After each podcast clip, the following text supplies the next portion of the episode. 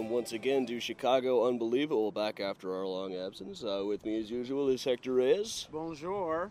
and Erin Pischke. Hello. All right, we are today at Mount Carmel Cemetery. Over on the opposite end of the graveyard from us is uh, Al Capone. Elsewhere in the cemetery is pretty much all of the other major gangsters from Chicago. Uh, just yeah, there's actually in like 1925 when I think it was Mike Genna was killed from the Genna Brothers gang. Yeah. This was the day of like huge gangster funerals where you know there would be you know a mile long procession, tons and tons of trucks just full of flowers. And they were trying to outdo each Yeah, everybody was trying to outdo each other Yeah, with, you know, massively expensive coffins and everything. And there was even a thing um, in 25 when Mike Genna was being buried. Uh, Genevieve Forbes Herrick, the Tribune crime reporter, overheard somebody saying, uh, "Well, there's Mike Genna, over there's Dean O'Banion, and there's uh, Mike Merlo from the Union Siciliana." When Judgment Day comes and them graves is opened up, there's going to be hell to pay in this cemetery. Mm-hmm. And that was before Al Capone was there, or Vinny the Schemer Drucci, or Machine Gun Jack McGurn, or various victims of the St. Valentine's Day Massacre. Um, uh, well, the thing we're here to talk about today is uh, something that I've been researching very heavily. I think uh, hopefully the same day this podcast comes up, there will be an article about it on the Order of the Good Death. Uh, which is uh, it's an it's an organization for uh, easiest way to describe it to people. It's for young hip morticians, which is much bigger a subset than you think. You might have seen the uh, Ask a Mortician that uh, YouTube series that Caitlin does.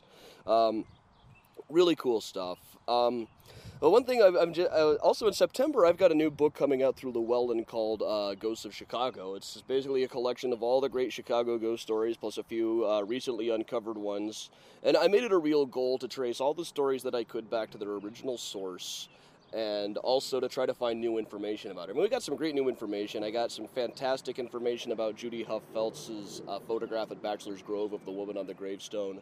I interviewed her at length for it.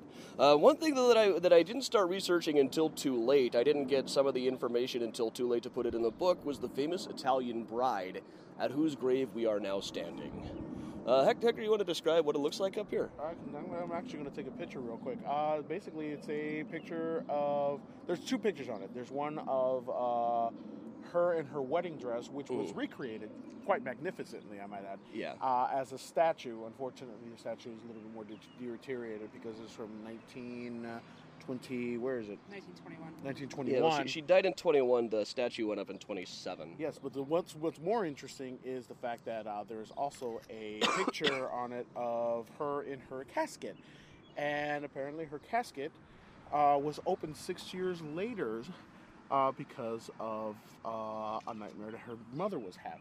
So why don't you go and describe what Yeah. that was all about? In, in the photograph here, the, the, the tombstone is a very elaborate grave. Um, it's a very large stone slab topped by four stone urns full of flowers that are regularly filled. Uh, Julia has Yeah. quite a fan base in Um, Chicago. by the way, very fake flowers. These are silk Oh flowers. yeah, These aren't I these aren't real. right. At all. Uh, a, a couple of them are Real. a couple of them Yeah. are real, and there's a fresh American flag, I guess, for Memorial Day. And well, above that massive slab, what? what? But Well, I know she wasn't really, you know, I don't know if she ever even got U.S. citizenship uh, off the top of my head. There's also some But- coins on the top of it as well. Yeah, people leave coins. It's, it's another one of those places where people are known to dig up bits of dirt. Yeah. Um, yeah, yeah. Above above that, above the large slab is a smaller slab, and on top of that is a life-size statue. Uh, the smaller slab here says Philomena Buccola, remembrance of my beloved daughter Julia, aged 29 years, with a photograph of Julia in her wedding dress, uh, the one that is recreated in the statue.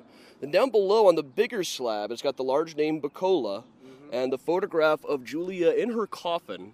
And we can see what the mar- remarkable thing about it is that she looks in very good shape Very, very all, good all thing, for, for all things considered, she's uh, it's still recognizably the face of Julia. It's not a skeleton or anything. And then down beneath that image, uh, it says "Questa fotografia presco dopo six anni morta," which is Italian and translates into "this photograph taken six years after death." So Julia died in 1921. This photograph of her in her coffin, in which she's still fairly recognizable, is uh, would have been taken six years after her death in 1927. Uh, the legend has always gone around that her mother Philomena, whose name appears above, um, was having nightmares and spent six years trying to have her daughter's grave exhumed after her death. And when they finally did exhume the body, they found that it was uh, perfectly well preserved, and that caused this monument to be erected. Uh, down, there's actually another uh, bit of information on the back if you guys want to walk around behind it here. Over on the other side, and this is not as well known, um, it has another uh, slightly better shape picture of Julia in her wedding dress. It's the same photo, but in slightly better shape, uh, fired onto the porcelain. And it says, Filomena Buccola, offro questo dono a mia cara figlia Giulia de anni 29. Uh, this is all spelled in uh, Julia is here spelled G I U, and Filomena is spelled with a U here, uh, which would have been, I guess, how they spelled it in Italy. Yeah. Um, and that translates to roughly Filomena Buccola, I offer this gift to my dear daughter Julia, age 29.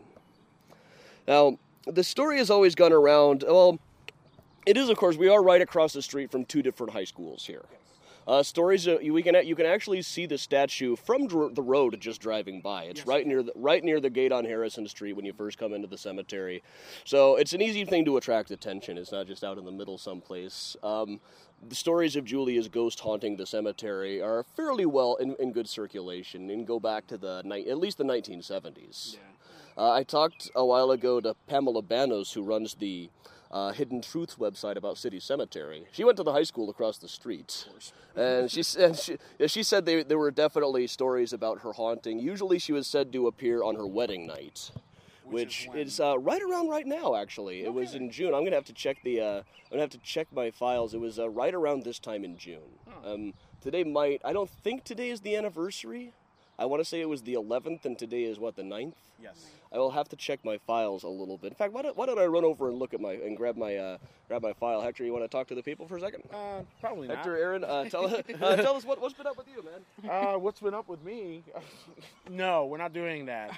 Uh, so I'm going to go ahead and walk around the uh, the Back to the grave site. Yeah, because there's also if, if you go if you are specifically looking for this grave site, you're going to want to look. It's between the Moscato and La Manas uh, grave site, which is mad, which is huge, Yeah. and then the Gliado uh, grave site. But really, if you're looking for it, it's going to be hard to miss. It's kind of the biggest thing. Yeah, here. it is. It is pretty much the biggest thing here. I so find it really interesting that it has that this gravestone has does not have her married name on it. It has her her Her maiden uh, name. her maiden name. yeah, That's correct. Her uh, Yep. married name. She married a man named Matthew Petta Peta. in 1921.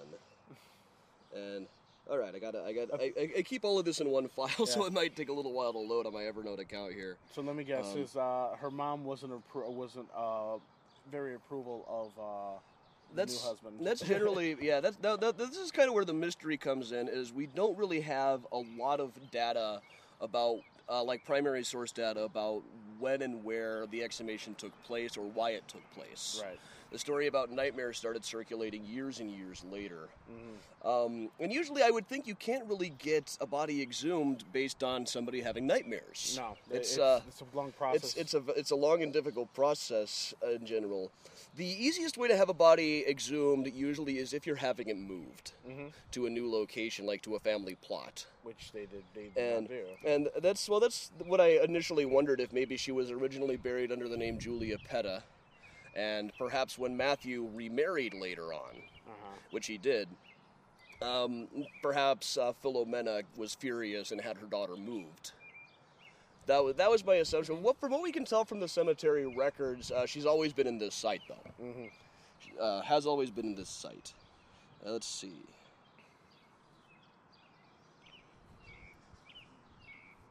Right, I do have a copy of her marriage certificate in here. Um, well, anyway, what we do know from, from what we've been able to dig up, I've done a lot of research on this. I've been talking to the family and everything. And we just missed the anniversary. They were wedding. They were married on June sixth.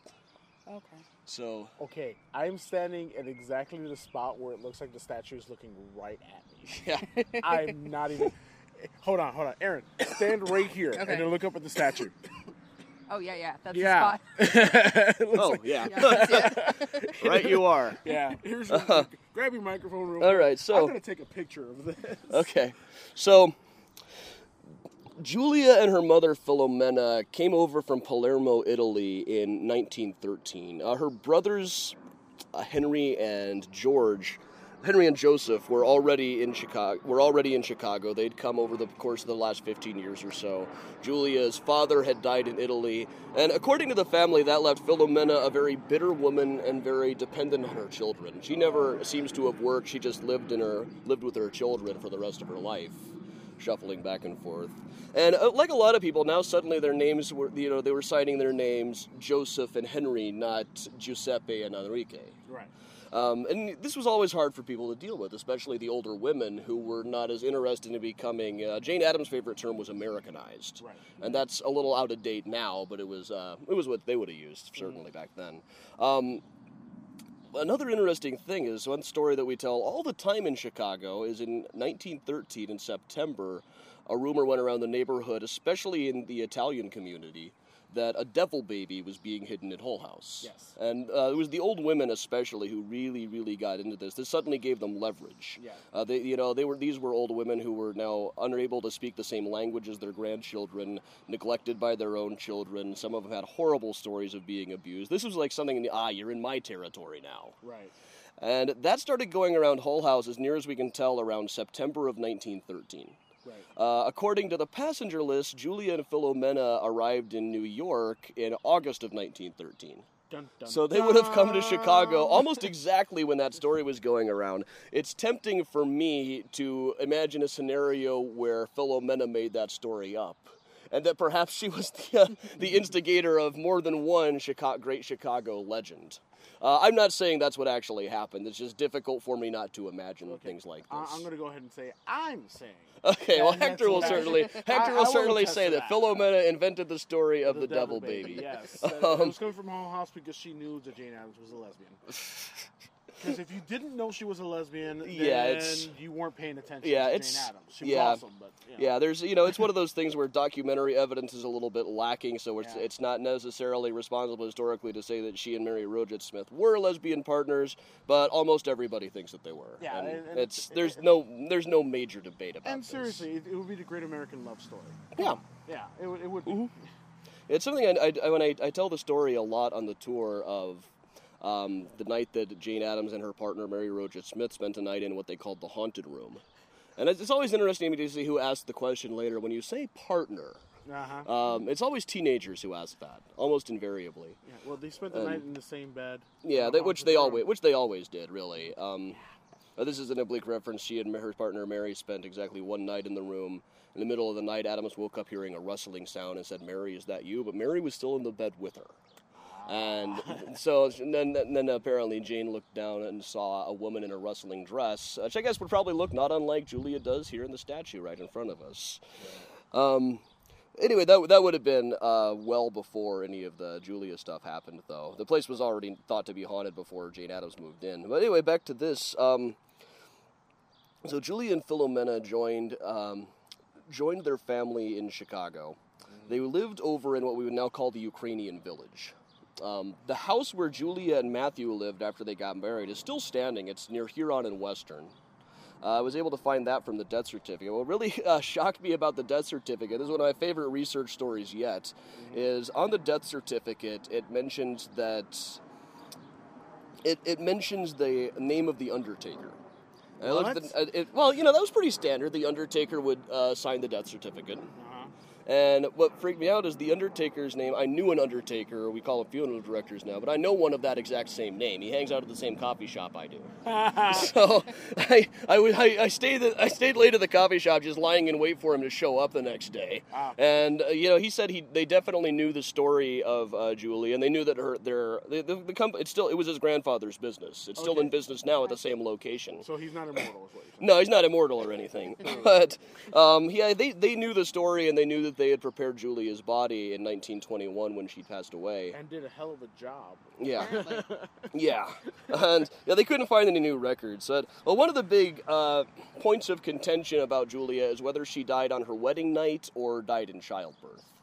And for a long time, the only real primary source data we had on what Julia was like was in the 1970s. Uh, a woman came on Richard Crowe's tour.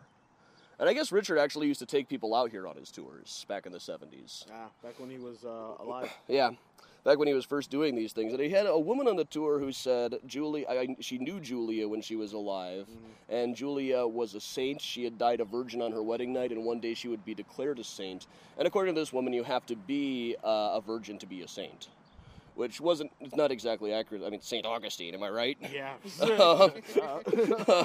but uh, that so that was about the only data, but it's it's flat. It was flatly incorrect. Um, Julia and her husband were married in June sixth of nineteen twenty, and Julia died on St. Patrick's Day the following year, almost exactly nine months later, after what we can assume was probably a fairly eventful honeymoon period yeah. after the wedding. Um, now, this is where the data gets a little bit tricky. Um, it was a couple of years later after that that Henry and Joseph Buccola got fed up with the Chicago weather and moved to Los Angeles. Um, another of another, the the other daughter, Julia's sister, stayed in Chicago, and it seems that for the rest of her life, Philomena went back and forth, living between living between Chicago and Los Angeles with her children. Um, they kind of shuffled her back and forth. Now, I, I initially said it was it was wonderful, unlike the women at uh, Hull House who were so horribly neglected by their families that Julia, that Philomena was cared for and even indulged by her children. Uh, the family kind of cautioned me against saying cared for. Um, the, the general impression that the family had was that Philomena was kind of a terror. She was a very dominating and bitter old woman.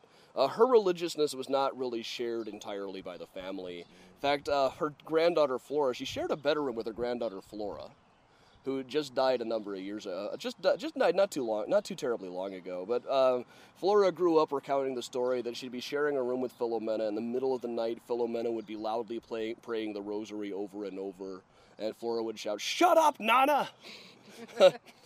But uh, according to the family, the- the uh, nightmares didn't start immediately. They started around 1925 or 26, around the time that Flora first moved to California. And it was Henry, her other son, who was persuaded to pay for the exhumation and then to pay for the monument. They had it sculpted in Italy and shipped over at a massive cost. Yeah. Um, Wow. Hand. Wait. What? This was- No. yeah, this was sculpted in Italy by Italian craftsmen and sh- sent over from there. The number that everyone seems to remember without actually having a source, it's widely thought that it was uh, sometime around, um, sometime around, somewhere around ten thousand dollars that they spent on this. um, and 1920s. In 1920. yeah, yeah, in 1920s money, Henry's sis, Henry's wife Anna was absolutely furious about this, and this is part of why the uh, family never really talked about it thereafter, because it was a big source of contention in the family. It caused a lot of friction, and there were some vague memories of Henry sitting at the table lamenting, "If only we had that money, we'd be set for life." And whether he was actually talking about this is kind of unknown, but it was a large sum of money, and there's not a lot else that anyone could think that it might be. No, no, no, no. It's, So- I, it, I, it, you, you could look at this monument and know And- that's what they were talking about. Yeah, it was a very clearly a very expensive thing. We got some some company has joined us, I believe. Should we step out of the side? Um, another family is drawn up. She, uh, Julia is well known in Chicago folklore, so uh, somebody has pulled up and they're just kind of nodding at us, um, looking at the same thing.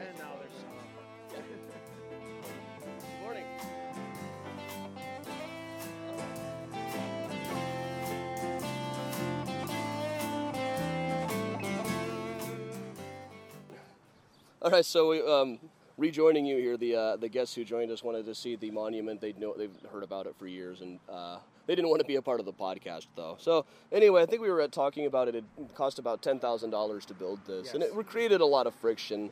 And after that, the story kind of peters out. Um, most of the people who would have been present at the exhumation, presumably like Philomena and Henry, are the most likely candidates for having actually been present. Uh, they both died in the mid 1940s Right. right around the same time, really. Uh, Henry died a little bit before Philomena did. She outlived uh, almost all of her children. Um, Am I the only person that's feeling uneasy? I am feeling a little uneasy now. Yeah, Yeah, this okay. is yeah. I'm trying to be as respectful as I possibly can. Uh, but I'm, I'm also it's it's it's difficult to tell the story of how the family remembered Philomena without kind of bashing Julia's mom here. Yeah. That's true. Well, So- the thing about it is that uh, as we were, as I mentioned, uh, as we were talking earlier, Mm. Um, the fact that uh, you have this huge monument for Julia, and then you only uh, hinted at the fact that just over to the left. Yeah, just over to the left is Philo- Philomena's grave is an unmarked space about five or six feet over to the left of here. It's an unmarked space. She died in Los Angeles, and I guess her son Joseph, her last surviving child, uh, had her sent back here. Uh, there's no monument to her there. It's an unmarked grave, but six feet away is this monument that has uh, Philomena Buccola's name on there twice, as well as the name Buccola a third time, which. Um, that's, that's which is more than Julia's own name is on there. Right. Uh, Julia's name at the time was Julia Petta. Now her husband Matthew um, how he responded to this is totally not recorded. It's uh, likely that there was some friction between him and Philomena. A lot of people say that Philomena blamed him for her daughter's death. Uh, it's generally agreed by the family that she didn't approve of any of her children's marriages. Uh, I think I think it was Henry who married a Venezuelan woman. Wow. Which uh, and that led to some interesting interesting thing. There's an interesting story about I think it was when Flora was about four years old. She was still not speaking. And there was a little bit of worry, especially on Henry's part, that back in Italy there had maybe been some inbreeding among the Buccola family. He himself was missing, had like, uh, was missing a couple of fingernails as a result. But it turned out she, well, there was nothing wrong with Flora mentally under any circumstances. Um, what it turned out is that she hadn't been able to learn any one language because there were four of them spoken in her house, household. There was English, Spanish, uh, Italian, and Filomena's own very thick Sicilian dialect, which was effectively a whole fourth language. And the doctor uh, insisted that they just switch to using one language. This is probably also uh, adding friction to to Philomena's life. Is that Henry's wife Anna insisted that it just be English from here on out, and that's what uh, Flora grew up able to understand Italian. Um, she didn't really speak it all that fluently, and the, the the family now does not speak Italian anymore. Most of them are not practice. I guess they're not practicing Catholics now, and I don't think even even within their lifetime. Uh, shortly before his own death, Henry appeared as a witness at his niece's wedding, which I guess was at a Masonic temple. Uh, something called the uh, Temple of Light Institution of the Masters, which sound I, it's hard to Google that, but it's uh, it sounds Masonic to me. And so, you know, this what what happened with Julia certainly didn't influence the whole family to become devout Catholics for all time after this. Uh, Matthew Petta. Well, so anyway, there's also a story from the family that Philomena felt horribly guilty about Julia because she had refused to let her see a doctor. And her house, where she was living, as near as we can tell, um, I think there's like a, a missing space in the 1920 census records that are available online. But from what I can tell, she was living like right around the corner uh, with the family from Julia and Matthew, and still, you know, well known as a domineering influence among the family. So it, it's quite possible she might have tried to stop her from having stop her from being a doctor. Whether that's actually true or not is hard to tell. But she certainly felt guilty. As for Matthew, well, we do know. Well, we do know we can clear one thing up that, uh, as I mentioned earlier, she died in childbirth. Uh, I have the baby's name, and it's one of those things I, I don't feel it's a good idea to print. If, you, if you're if you're the kind of person who does this research, you can find it out without too much trouble. Um, a few years later, uh, Matthew did remarry to a, to a woman from Iowa. And Matthew, at that time, by the 1940s, he eventually started a tavern on Clark Street, which he ran until his death. It was right near like uh, Clark and Division called Maddie's Inn. Yeah, no kidding. And but he and his wife had a couple other children, one of whom was a boy who was given the same name as the uh, child who died with Julia. Uh, which at the time, which nowadays, you know, naming a kid after your uh, for, your previous dead children sounds rather creepy nowadays. But it's also not entirely unheard of even now. And it, back at the time, it would have been thought of as uh, charming, charming and adorable, I believe. Um, but that uh, son is actually still alive now. I haven't gotten in contact with him. I don't have an email address for him or anything. I do know he's still alive down in Florida. Uh, it, this all happened after you know when he was at, at most when he was just a baby. This happened. right. Uh, whether he even knows that his father was married before is kind of a question mark. The truth of the matter is, is that that's something that's something that we should uh, research and contact him possibly. Possibly, yeah. If he had an email address, I might send like a, a little note saying, "Hey, do you realize your father uh, was part of Chicago? Is part of Chicago folklore?" And see if he wants to know more. Matthew Petta, Uh, Matthew Petta was the husband. or in his case, Coach Petta, because he's a coach. He was a former coach. Yeah, uh, the, well, no, Ma- Matthew Petta was the husband. The, the son had a different name, but yeah, it would be Coach Petta for years. He was a high school basketball coach. Well, it's interesting that not only do is her married name not on the monument. Right. But there's no mention of the baby. No, there's no mention At of the baby either. The, Yeah. cement, the cemetery records do say that there's an infant buried on the same plot. Um, and that, that is not visible in the coffin that was opened in 1927, really. Now, I, I'm not sure that I would say that her, uh, that she's in perfect condition. If you look at the photographs, her arm seems rather bloated. But also, as Erin, as you pointed out, she died of eclampsia, which is what it says on the death certificate, uh, chi- complications due to childbirth. She probably would have been very bloated, too. Yeah, she would have been. She would have. And- Her arms and legs, especially, would have been uh, a little swollen. Right, and whether whether the body remained in this condition after the coffin was open, there are, there are a lot of accounts where they open a perfectly preserved coffin and then find out that uh, as soon as they touch it, it just withers away to dust. And you know, it might look perfect when they open it, but as soon as somebody touches it, it's like those Indiana Jones movies where guys just crumble to dust. May sound a little bit morbid, but I'm kind of curious as to what stage she's in right now. Yeah, everybody everybody wonders what she would look like Yeah. now. Uh, there are various conditions. Uh, known, I think adipocere is the correct term. Uh, it's generally referred to as grave wax, or uh, an author named Beth, Bess Lovejoy just referred to it as corpse cheese. Yep. So gross. But yeah, but there are stories Mm, about Julia. sandwich. Ju- yeah, there are. uh, I'd say it's inevitable that there are stories about Julia haunting the graveyard, especially with high schools nearby. Apparently, one day in the 1970s, there was a dance going on over at Proviso. Uh, word went through the high school that her ghost was walking in the cemetery. Everybody ran out of the dance and came out to look for the ghosts. Why, why would she haunt the cemetery? That's a good That's- question. Well, that's a, that's a thing. Normally, by mo- with most of the pseudoscientific theories, we expect ghosts to haunt the places where they actually died. Mm. But then again, every funeral home, every graveyard is supposed to have ghosts in it. Hold on, time So, out. Sure. here- here's a thought. What if it's actually not Julia that's haunting the graveyard? What if it's actually Philomena? That could be interesting. Well, it's, it's, it would be very difficult to mistake the two. Yeah. Uh, Philomena, I, I can't imagine would have been buried in her wedding dress. no, but she would and- be wearing, she would be insisting on being, being uh, buried in a white dress. Probably so. doing Yeah, I can I can see that. The only, Um, thing, the only thing that I'm thinking is because we, we've already talked about how the monument doesn't have her married name or any mention of her child. mhm, So, if perhaps there is some unrest regarding the, the monument itself, mhm. that may be a reason for her to stick around here. Yeah, that's a, that's a good point. That's that's a possibility. I don't, I don't think, especially by the time of Philomena's death, she would have been in, well into her 80s. So I, I, I would imagine her being hard to mistake. And if when, um, very shortly, hopefully the same day as this, it's going. To, we're going to have the big article on the order of the good the good death. I'm also going to put a lot more information, a whole uh, Buccola family timeline.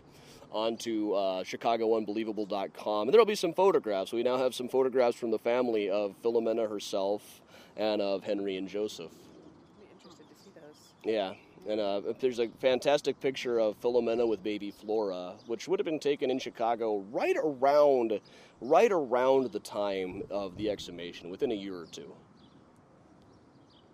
Know, we don't really know when the nightmares started, but it does seem to be generally agreed by the family that uh, the reason that they that Philomena wanted Julia exhumed was because she was having some sort of nightmares about her. But yeah, there's still a lot of open questions here that uh, I think anybody who could have definitively answered them has died long ago. Um, we don't really know how they got permission, whether they got Matthew's involvement. I would imagine they would need Matthew's permission to have Julia exhumed. Yeah, he's the widower, of course he would need his permission. Yeah, I, I would assume as much.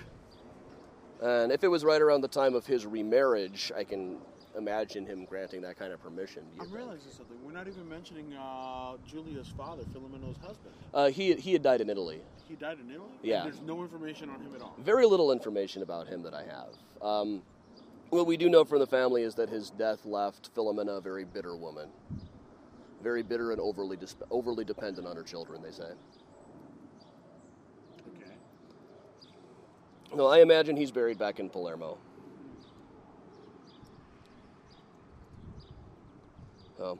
So yeah, that is the story as near as we can piece together of Julia Buccola Petta, uh, who died in childbirth in 1921, and uh, six years later, for reasons that are not entirely established yet, uh, they managed. They were uh, how or why they were able to do it. We haven't established, but her body was exhumed.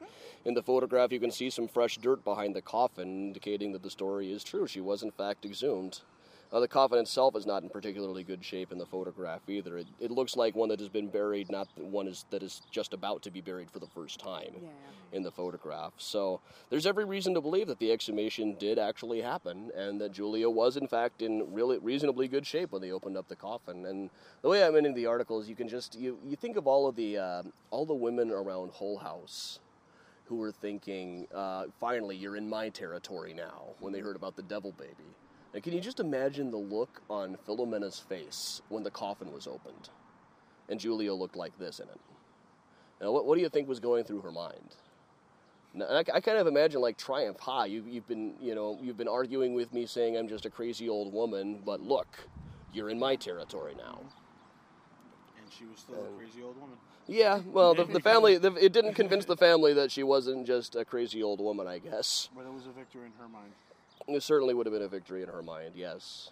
And so she spent the next uh, nearly 20 years moving back and forth between Chicago and Los Angeles. Uh, she was in Chicago as of both the 1930 and 1940 census, but I, I think she, I get the impression she spent most of her time in Los Angeles with Henry and his family. Better weather.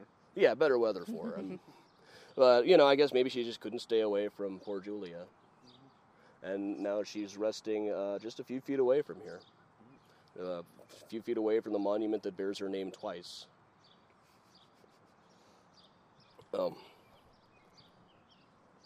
There's so many ants on yeah, there's- certainly there's a lot. Well, I, I imagine. I don't know if that's uh, exclusive to this particular grave that there are so many ants. Yeah, I can see an ant crawling over yeah, on there's, there's. Gliato Yeah.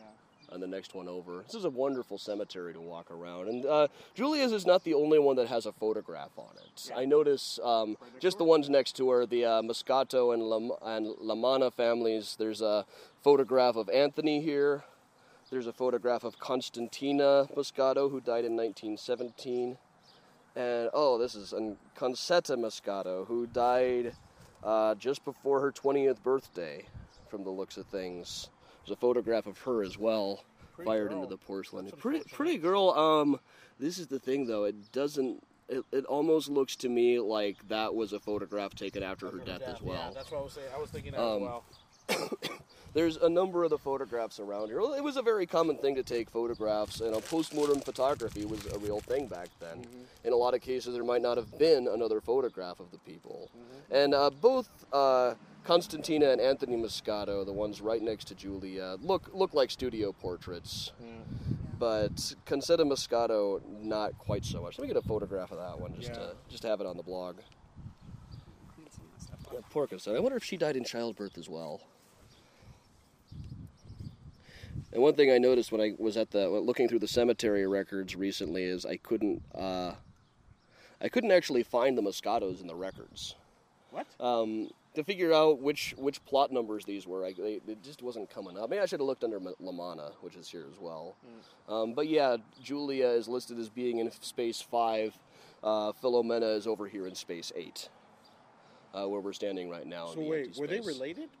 Uh, Moscatos? I don't. I don't believe so. No, I think that was just the closest space to Julia that was still available at the time of Philomena's death. Hmm. Well, this this would have been these these two also. These would have been buried before Julia. So there was never. I guess there was never in Ju- in, uh, in Philomena's lifetime actually a space right next door to Julia's.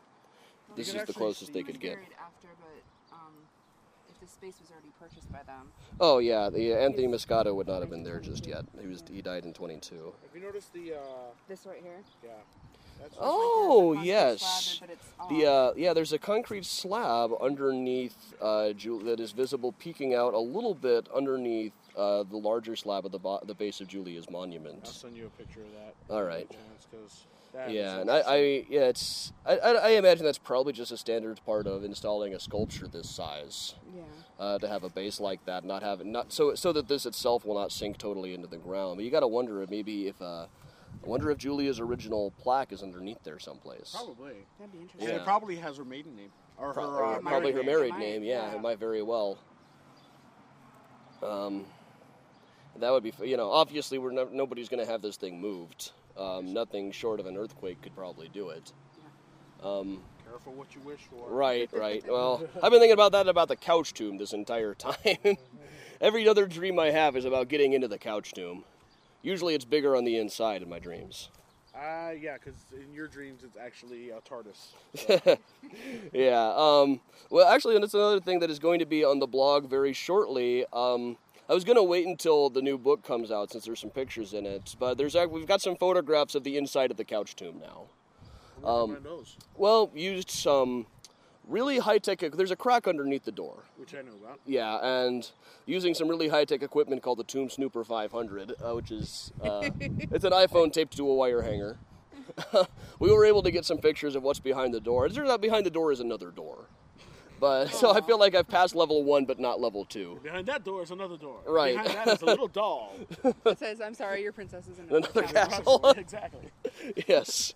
Um, so- all right. Well, on on that note, quick plug for the Ghost of Chicago book. I'll be signing copies at the American Library Association's convention in Chicago on uh, I think it's sun, Sunday. I think it's June 30th at one o'clock at the Llewellyn booth. Uh, the book will officially be released with all typos corrected in September. Um, there, but it was it was a little too late to get the photograph of Philomena into the book, so that will be on the web page where we'll have uh, my page will have this long history of the Buccola family. There will be photographs and everything, and then on the Order of the Good Death site, we'll have a big article about uh, Julia Buccola Petta, the Italian bride of Chicago. Hector, you look like you have something else to add. I do not have something else. to Just, just feeling uneasy. Yeah. Oh. All right. Well, thank you for joining us once again. This has been Chicago Unbelievable. I am Adam. I am Hector. And I'm Erin. All right, thank you very much. Hopefully, we'll see you again. Hopefully, it won't be another really long time before we talk to you guys again. So, hopefully, we'll see you soon. Your neighborhood gives me the creeps. Your neighborhood gives me the creeps.